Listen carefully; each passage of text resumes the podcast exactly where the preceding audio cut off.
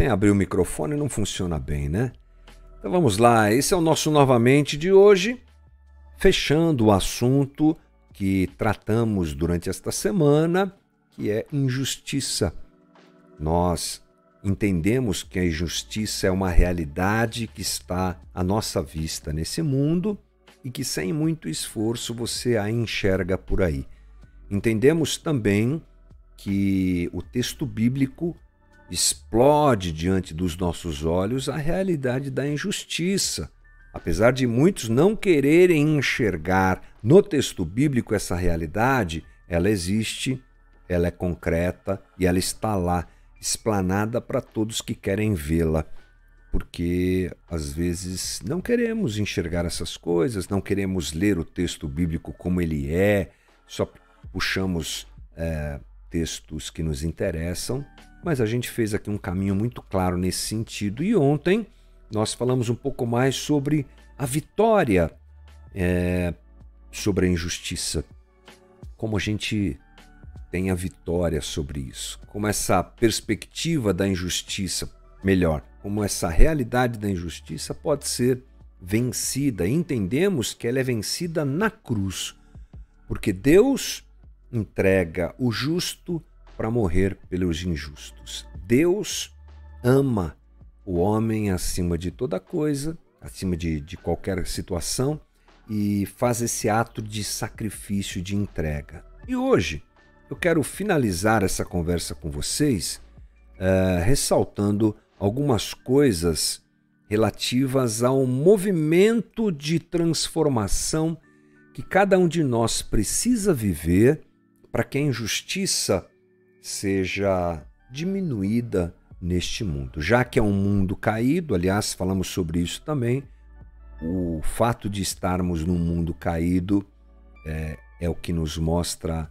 e traz a realidade da injustiça até nós. O amor de Deus muda o nosso jeito de viver e o ciclo da injustiça é interrompido. É assim que a injustiça pode acabar com corações transformados, com gente que se permite ser transformada pelo amor de Deus.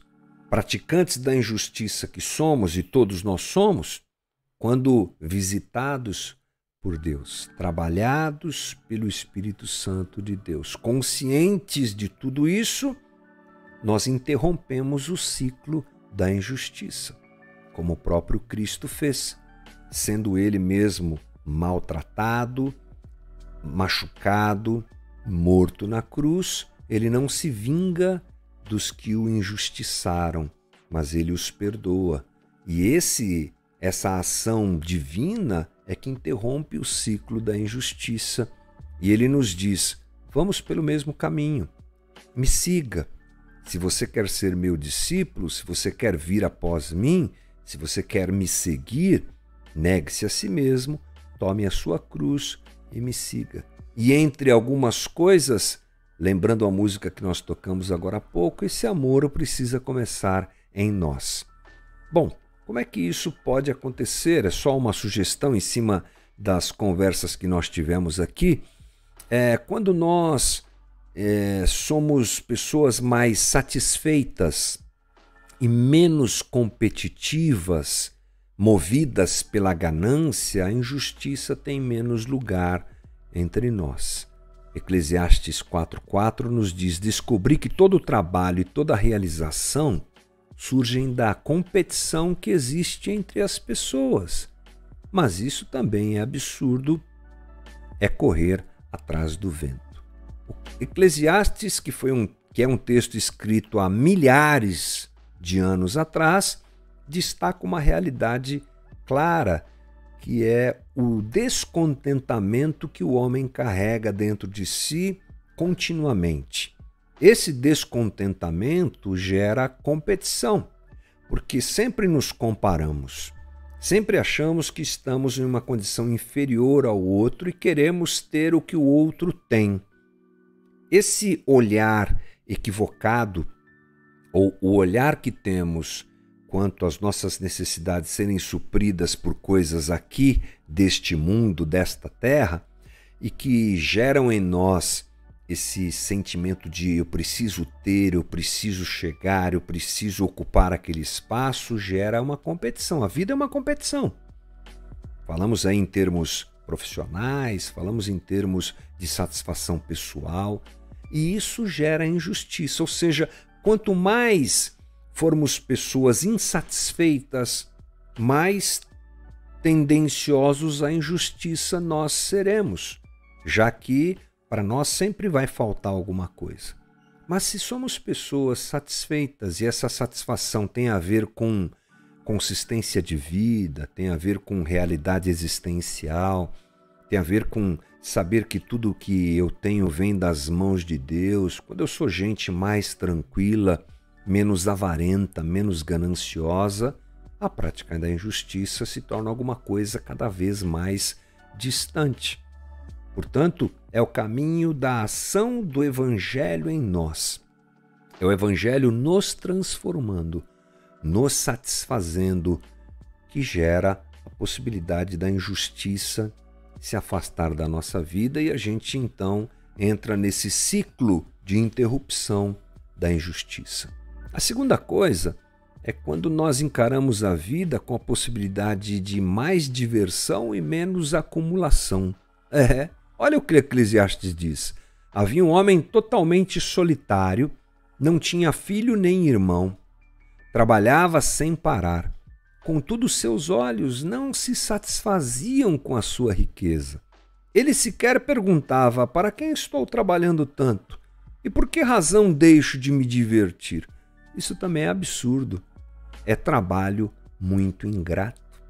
Interessante essa perspectiva de Eclesiastes.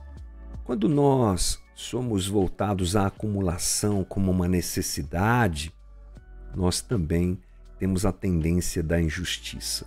Mas se nós somos pessoas que vivem mais de bem com a vida, mais tranquilos quanto ao que temos, mais aproveitando mais o que eh, temos e as pessoas com quem convivemos, a vida fica muito mais fácil e a possibilidade da injustiça se distancia de nós também.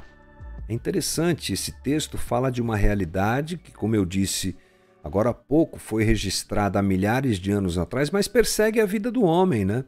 O homem é sempre esse ser que quer acumular e pouco usufrui, às vezes, do que tem. Essa é uma época que a gente parece que vive isso, né?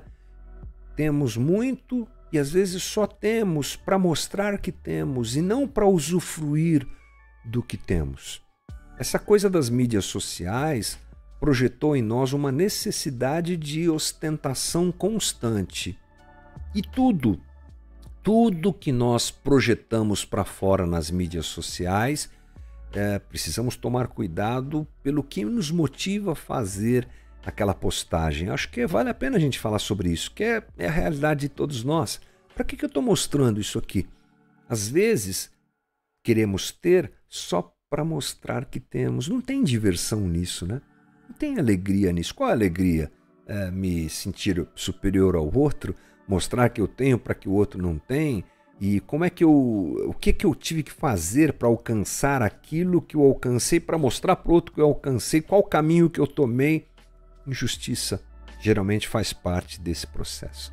Então, que sejamos pessoas mais satisfeitas e que aproveitam e se divertem mais com a vida que Deus já nos deu. E terceiro ponto importante destacado por Eclesiastes é menos isolamento e mais cooperação. Ele diz: é melhor ter companhia do que estar sozinho ali em Eclesiastes 4:9, porque maior é a recompensa do trabalho de duas pessoas. Incrível. O que, a gente vive? Individualidade, individualidade. Vou resolver a minha vida, vou satisfazer a minha necessidade, vou resolver as minhas demandas em um abraço para todo mundo que está ao meu lado. Não. Aqui o autor de Eclesiastes nos lembra: não ande sozinho, é melhor andar junto é melhor dividir, é melhor cooperar, é melhor trazer para perto, é melhor a gente dividir a vida e um ajudar o outro. É interessante que a gente lida com gente já há muitos anos, né? E uma das, uh, uma das relações que uh, mais a gente acompanha são os casamentos, né? A gente tem esse privilégio de estar perto dos casais, das famílias, e frequentemente o que a gente encontra são casais destruídos por essa falta de compreensão do que é a cooperação mútua, porque o casamento ele é uma instituição divina que tem como objetivo também isso. Eu ajudo o outro e o outro me ajuda. Não é o casal trocando esse essa ajuda mútua, cooperando entre si, um agasalhando a deficiência do outro, o outro agasalhando a deficiência do um, um impulsionando, empurrando, ajudando, ah, motivando o outro e assim vice-versa. Assim vai longe. Mas quando não há cooperação, a, probabilidade desse, dessa relação se derreter é muito grande e ali se apresenta a injustiça.